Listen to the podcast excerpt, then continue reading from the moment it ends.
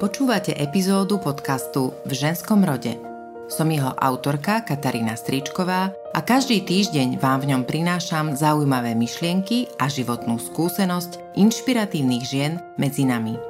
Ďakujem vám za priazeň a za to, že v našej spoločnosti pomáhate šíriť ľudskosť, slušnosť a nádej. Sumia Tora dnes síce žije v Londýne, kde študuje na prestížnej univerzite v Oxforde, vyrastala však ako afgánska utečenka v Pakistane.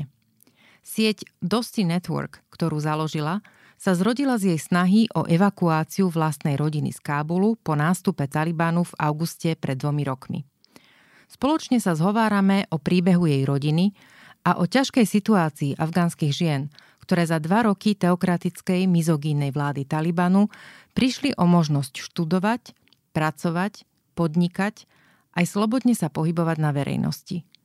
V ženskom rode dnes nie len o láske, ale najmä o nádeji, ženskej spolupatričnosti, odvahe a odhodlaní žien brániť svoje základné ľudské práva. Two years ago, uh, almost to the day, I was recording a, podcast with uh, a friend from Afghanistan who was fleeing Afghanistan uh, after Taliban came. It was, I think, two or three days after it happened. And it was painful. Tell me, please, something about your personal story. So, I'm from Afghanistan. I'm ethnically Uzbek. So, my grandparents, they migrated from Uzbekistan uh, during World War and uh, sought refuge in Afghanistan. So um, my father and my mother, they were both born, and both of their families had migrated. So they both um, were born in Afghanistan, and um, I was also born there. But unfortunately, uh, due to the conflict and turmoil in the 90s, uh, we had to move uh, to um, Pakistan. So I lived uh, a good, a significant chunk of my life uh, growing up as a refugee um, in Peshawar, Pakistan. And um, after 9 11, the US troops came in uh, to uh, Afghanistan, and that's when uh, I was able to visit Afghanistan for the first time. Uh, and I think that experience in itself was um, a very eye opening experience because when you're living as a refugee, um, you and when you're living as a refugee as a child, you don't really know where you belong and what your identity really is. So I did hear about Afghanistan. I did hear stories of my parents growing up there but I didn't really understand it until I was able to see it for myself. So uh, I think I was six, around five, six, when I went to Afghanistan for the first time. And uh, um, it was really sad. It was heartbreaking to see what um, what my parents had described it to be, mm-hmm. uh, because their description of Afghanistan was the description of you know when it was happy and thriving and when they were going to school, um, when they were happy with their families, living in a nice house. And the Afghanistan I saw, um, especially Kabul, where my family lived, um, I remember I was going through roads that were not built, um, houses that were attacked. So by rockets, you can see the the damages from the war and for me that was that that told a different story about the country and also showcased the the challenges and the struggles that my parents faced and why they decided to leave. Um so um after that um we still lived in pakistan for as refugees because um, one of the challenges was that language. So i I spoke Uzbek, and uh, uh, because I'm ethnic, an ethnic minority in Afghanistan, and in Pakistan we learned Urdu and English, so I knew how to speak Dari, which is the national language, and mm-hmm. Pashto. I knew how to speak it, but um, I wasn't necessarily fluent or I didn't know, you know, how to in in a formal educational setting. I was very behind in comparison to other kids. So my parents actually decided to live apart for most of their lives until today and when now they're living as refugees in the United States for the first time together. Um, they decided to live apart. My mom living with us in Pakistan as refugees, and my dad repatriated and returned back to Afghanistan. Majority of people who are listening to us today cannot really think, imagine what what it means to be a refugee and a refugee kid. What do you remember from the, that time? Yeah. So I think what I remember is like, I think as a child, I remember I have, I mean, happy memories, but also sad memories. So the happy ones being just being with my family and um I I I think as a child I took being a refugee. I'd never really understood it when I was a child that I was a refugee. Mm-hmm. So I faced discrimination. We didn't have equal rights, so we couldn't access, you know, um, certain educational pathways, or we couldn't. My father couldn't work necessarily. Um, uh, he didn't. He he wasn't allowed to get a job, or uh, we couldn't like live in certain areas. We couldn't travel to certain parts of the country.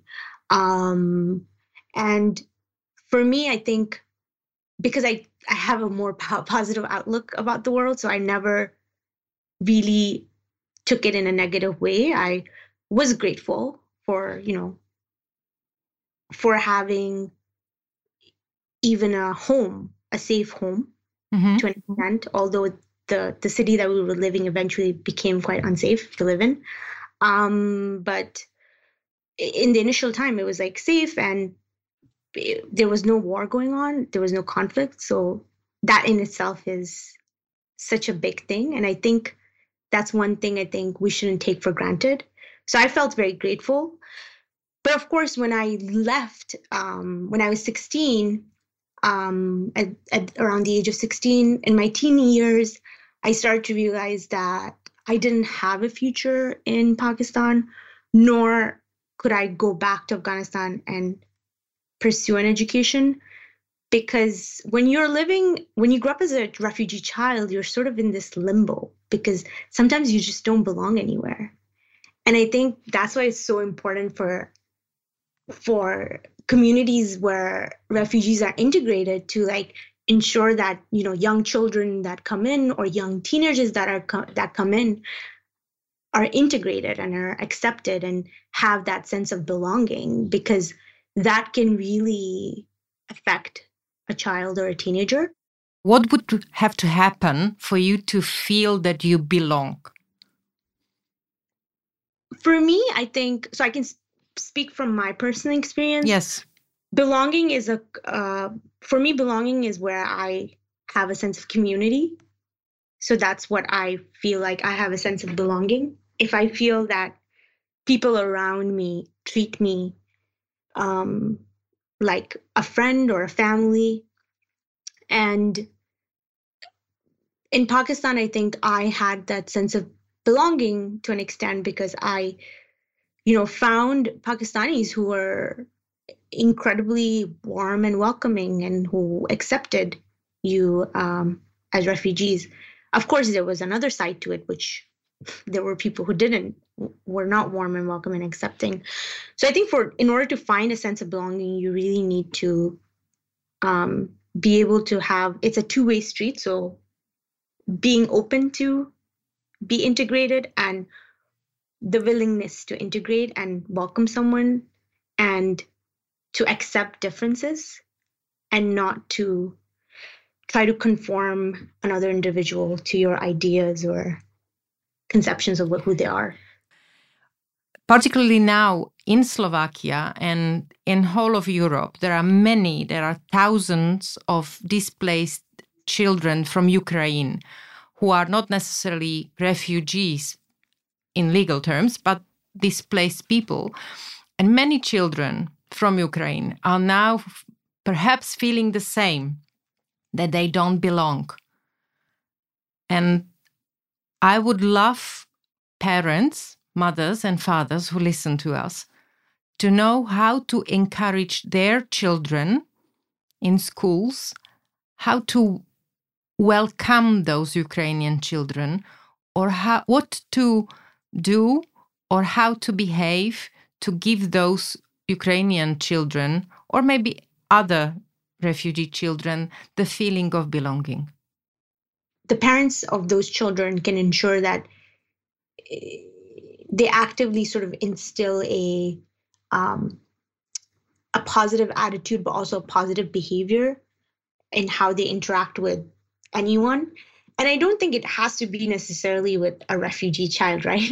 I think it's like a, uh, it's it's it's a basic like the reason why I felt a sense of belonging in, in I mean living at, at, as a refugee in Pakistan was because the people I met were some of the warmest people and they were just welcoming to anyone whether they were foreigners, whether they were, they didn't care who you were. They culturally, within their culture, they had this aspect of, you know, if you're someone who's coming to my house mm-hmm. and you're my guest, so I'm going to treat you to the best best um, way possible because that's part of my culture and my upbringing and that's what i've been taught and respect you as who you are even if you know you are a different nationality even if you might have like slightly different religious beliefs. Regardless of what your background is, I respect you for who you are. And I've seen that in different parts of the world, wherever I've gone and lived. Um, so I think just instilling like basic humanity and the appreciation of humanity to love people for who they are rather than looking at them based on labels mm-hmm. it's mm-hmm. something i would encourage everyone to like teach their children and talk about and to just let their children be exposed to people from different parts of the world through whether that's like now we're in the age of social media so that's like through um, so many platforms where you can learn about different cultures and listening to this podcast is one of them you said you left when you were 16 where did you go when I was 14, I that's when I was starting to look for opportunities to be able to leave Pakistan. So I was either hoping to go back to Afghanistan and repatriate and live there. But again, it w- was quite difficult for me because I didn't speak. I mean, I spoke, but I wasn't educated in in Dari, so I would have been behind. Um, one thing that I knew was English, so I knew that maybe I could just open the horizon and look for opportunities anywhere in the world. So I was fortunate to find out about uh, this international boarding school called United World College. And uh, they have campuses in different parts of the world. And one of the missions of the boarding school, it's for high schoolers from 11th to 12th grade, um, is to bring students between the age of 16 and 18 in the last two years of their high school and bring them to um, uh, one of the boarding schools in any part of the world. I went to the US, so in New Mexico, in the United States, and you live with 200 kids from all around the world. And um, the mission is to educate people about different cultures and different um, backgrounds and um, about different nations and to learn from each other and work together and foster that uh, sense of you know community collaboration for a better, peaceful, sustainable future. So, so yes, I was positive, but I actually ended up finding something, something what I, you know, man, sort of manifested because I was looking for something like that when I was young, and uh, that's how I ended up in the U.S. So I was able to get a full scholarship uh, to go study at United World College, and uh, um, after that, I applied for um, undergraduate in the US. Um, and um, I went to Earlham College um, in Indiana in the United States.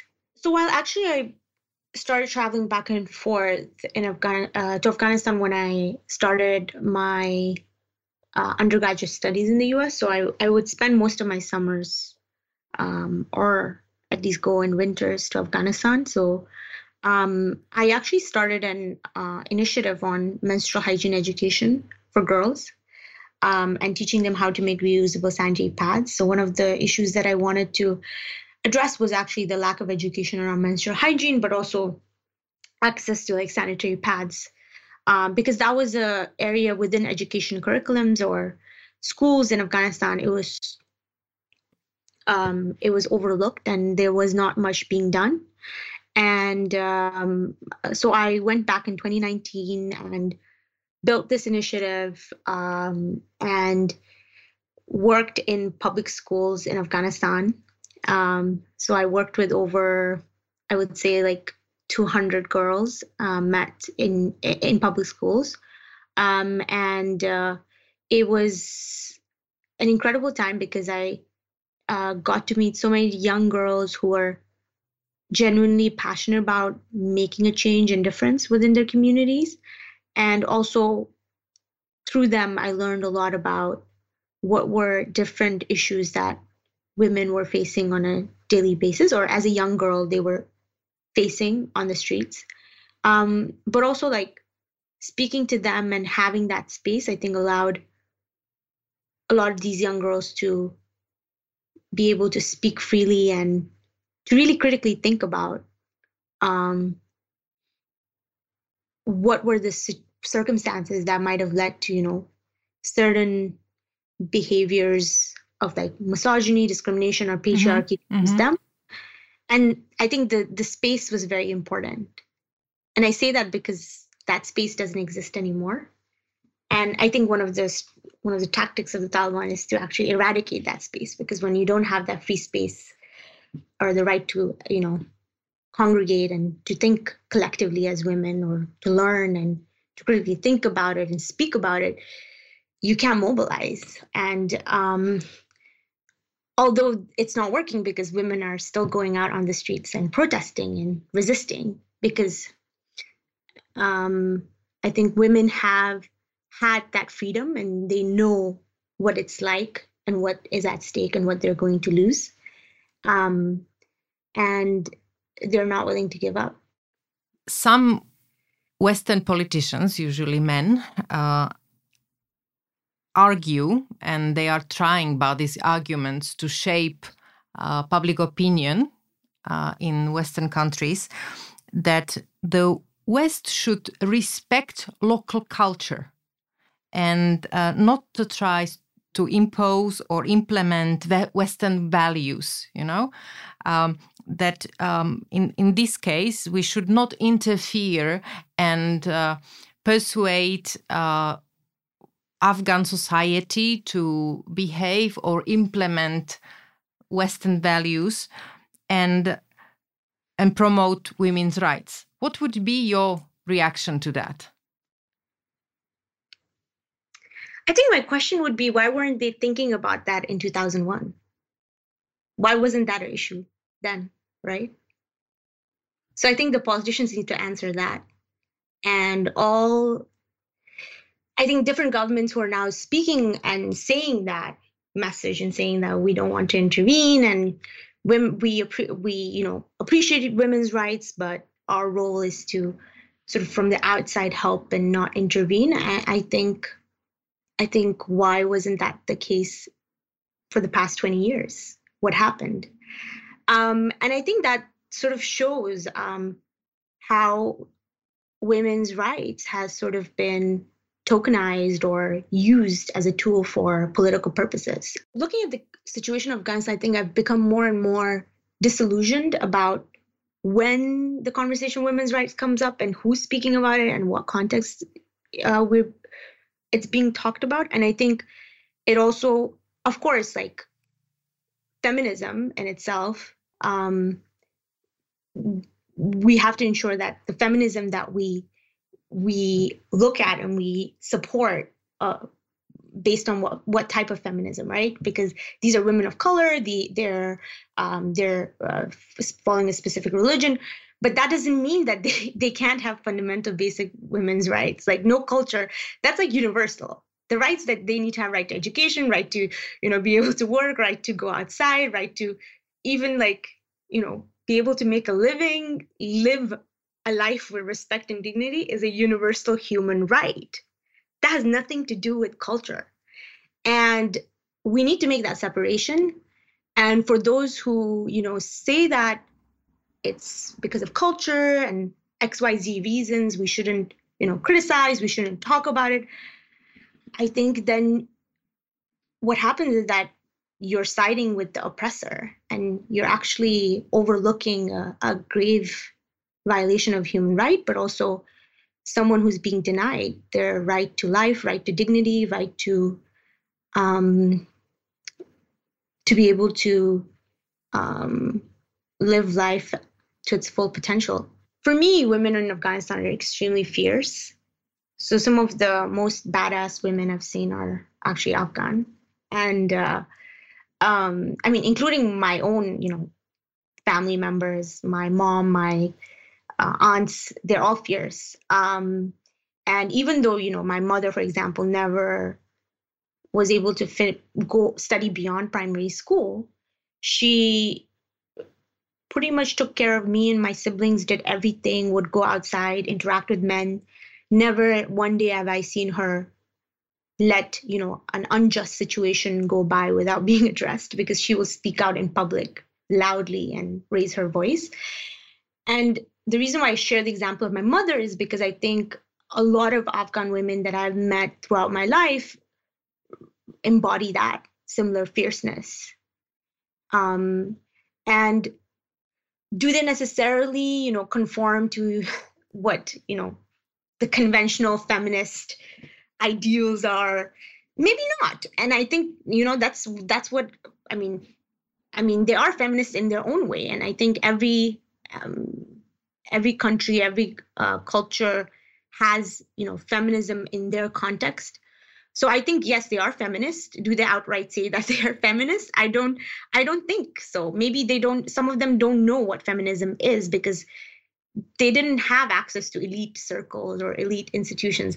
But they live by those you know feminist ideals on a daily basis and they know who they are and they're confident in themselves and i can see this from the the resistance i see from women uh, inside afghanistan outside afghanistan and i think that bravery makes me hopeful and that's why you know I'm not willing to eh, give up hope on the fact that things will change. The the universal woman in us is actually a principle that is connecting women everywhere in the world.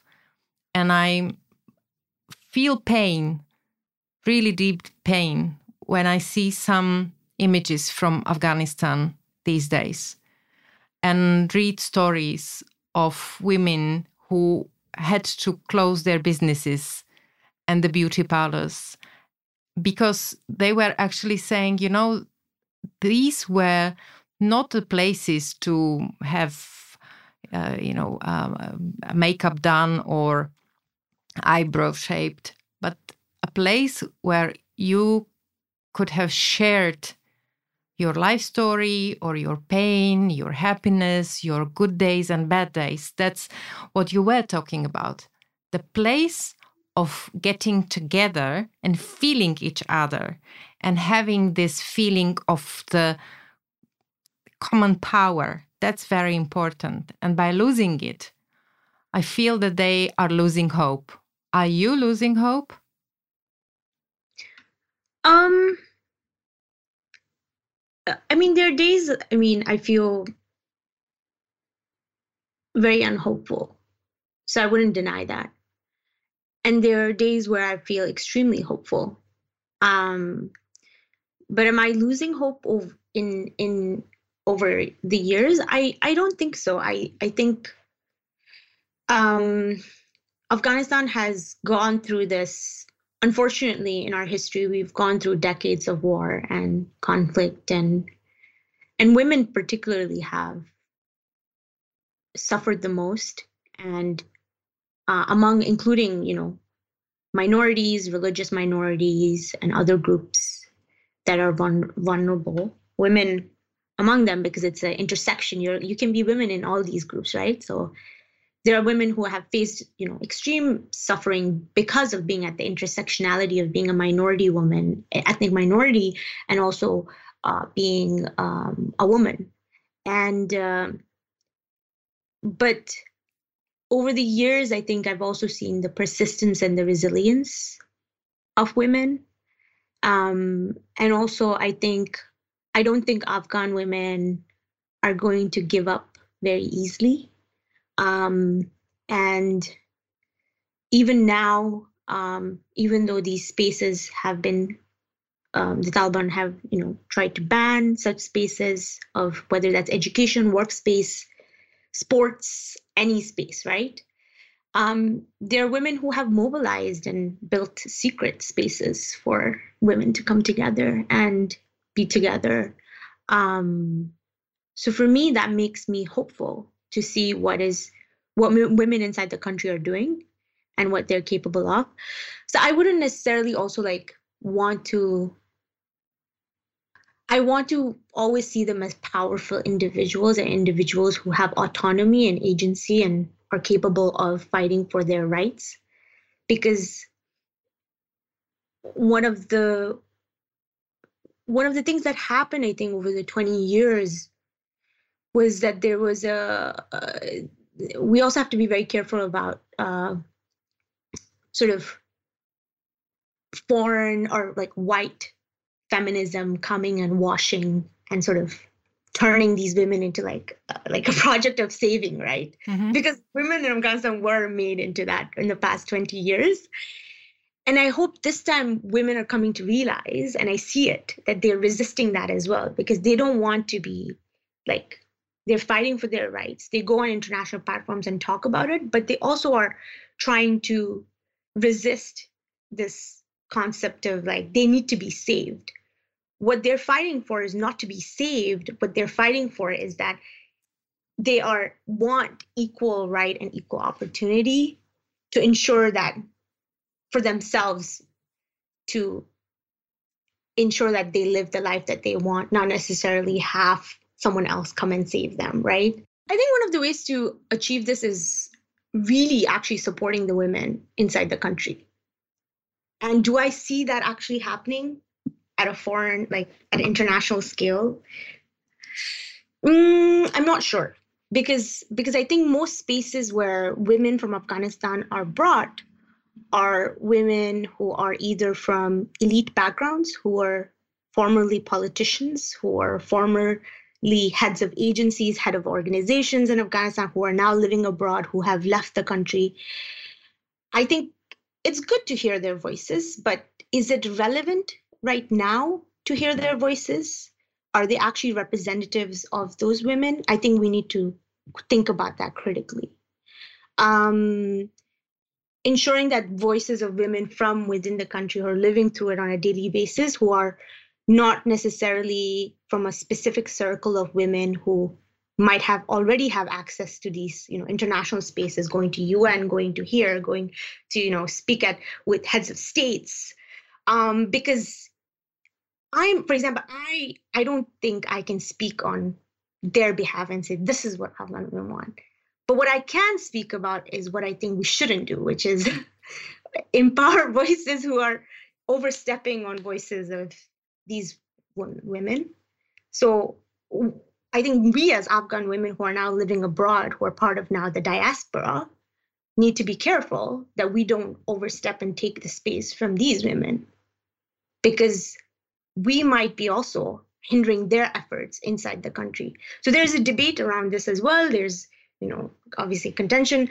Um, but uh, I think this is also an important point for everyone to know is that um, we need to ensure a way to support these women is to actually elevate their voices, elevate them, provide them the spaces and the opportunity to be able to be involved at an international level, and but also, um, how, like for them to be the p- part of like any policy that might affect them locally. What can the women outside of, of Afghanistan do for women in Afghanistan? What we can say, ask, do every day or maybe once in a while to actually show compassion and and put pressure somewhere or talk to people or whatever you would say to actually help to thwart that situation to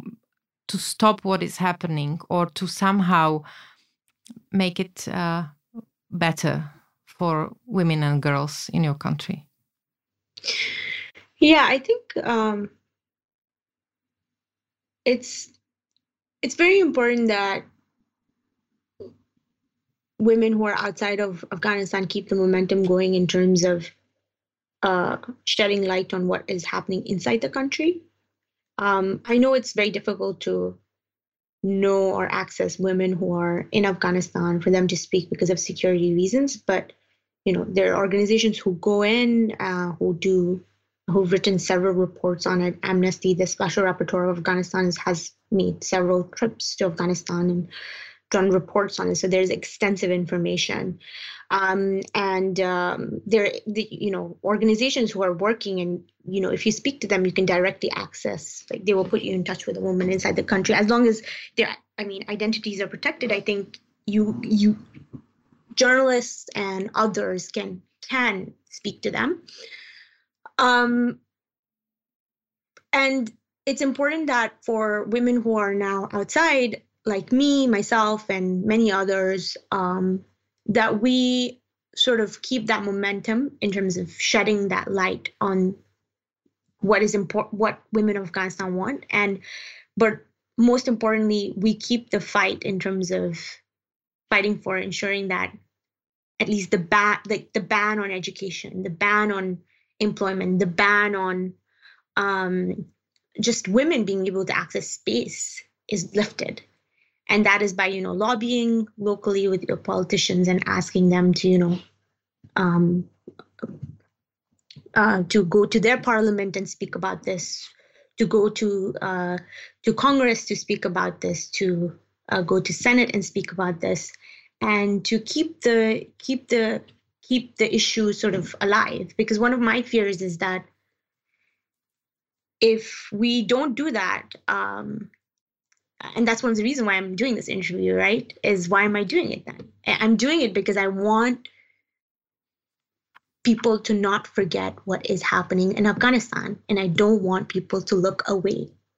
And that is my fear is that in few years, um, people might not be even talking about it and acknowledging it because we might have just accepted it as a as a norm, as a as a normal thing. Right. And I Mm-hmm. And I think that's very important. We don't want this to be normalized. And mm-hmm. this is this is an egregious situation and there's something that needs to be done and this needs to remain on, you know, in in media, in news channels and everyone speaking about it until things have changed. Yeah. 2 years ago, I remember the the images were awful from from the airport with children and and women and and men falling from the airplanes i cried a lot. Are you able to evacuate people from the country now? Still?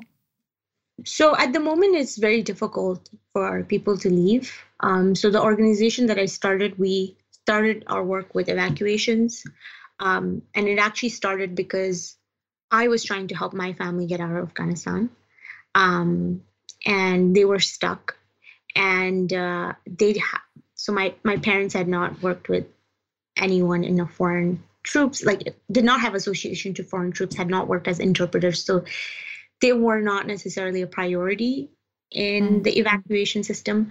Um, and that's why I had to really uh, fight for equal access because that's another conversation is that who can leave the country and who has the privilege to leave who has who can become a refugee right? That in itself is a privilege and i want to acknowledge that. Because people who are now who can't leave they might not have economic resources they might not have network resources that allows them to apply for different types of visas they might not have access to you know immigration information. Um, and um, so i created the network because i saw that in inequity in how resources were being distributed during evacuation and how just who was being treated like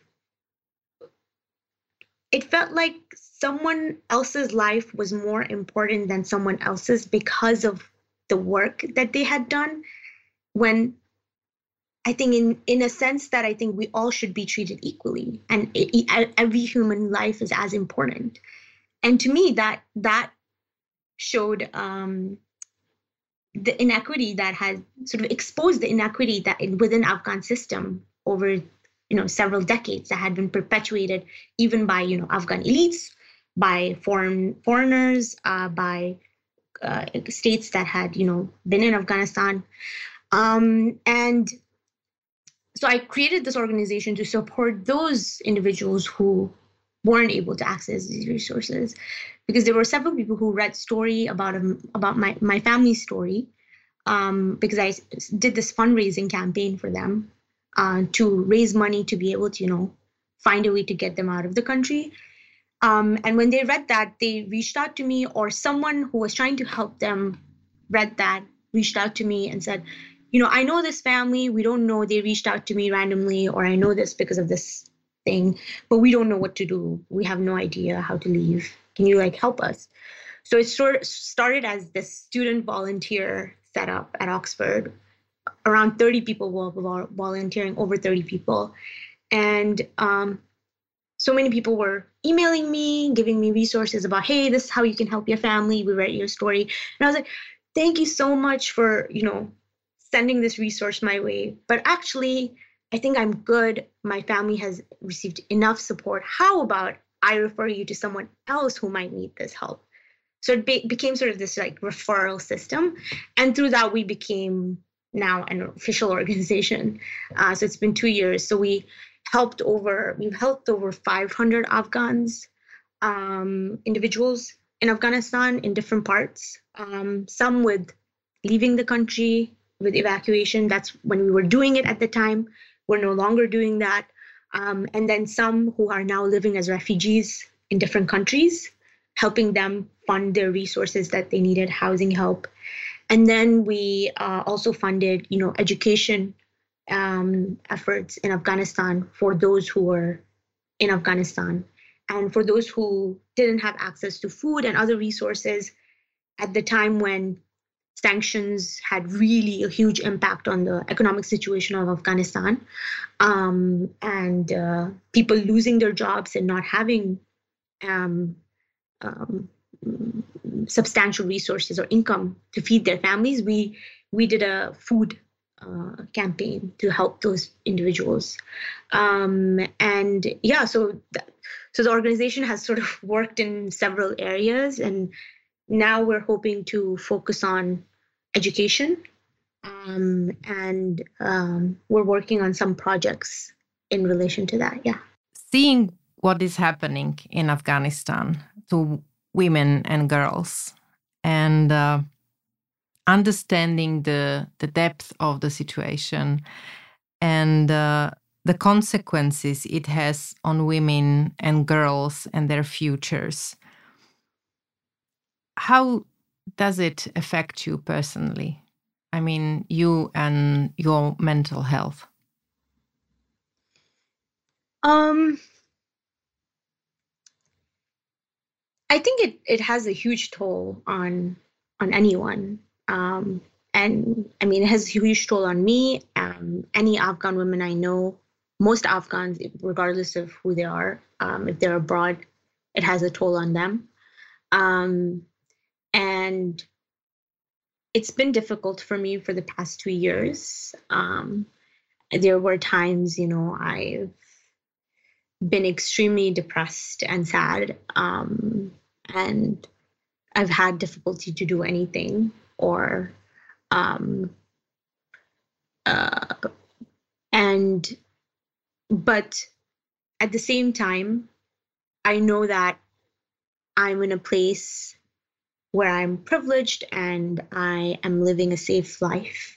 Like I'm in a place that's safe. I have access to equal opportunity. I have access to so many resources, and uh, I don't have a choice but to continue. And I will persist and keep continuing and being resilient and working hard because there's so many others who are not in a who, who do not have the privileges that I have at the moment in terms of being at Oxford, now finishing my degree at Oxford, and then having an organization through which that I can make an impact.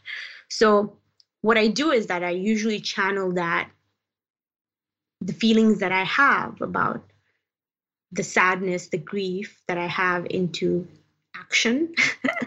um, so I think that's one of the reasons why I built the organization because I want to use it as a way to help as many people as I can um, so that they can be in similar positions like me and be in similar podcasts and talk about their experiences and um, share their stories to the world. Um, and that is why I think I'm hoping to pivot to more supporting with uh, young Afghans with education resources because I think through education, through being able to, you know, have access to mobility and be able to travel and go to other places and have a safe life, they can they can more and more people like me can can be all around the world and support Afghanistan and things will change hopefully. Počúvali ste epizódu podcastu v ženskom rode. Nový diel vychádza každý týždeň v piatok v rámci podcastu Denník N podcasty. Jeho najstaršie diely nájdete v originálnom podcaste v ženskom rode, vo všetkých podcastových aplikáciách a v hudobnej knižnici Spotify. Rozhovory si môžete každý týždeň aj prečítať na webe Denníka N. Do počutia a dočítania o týždeň.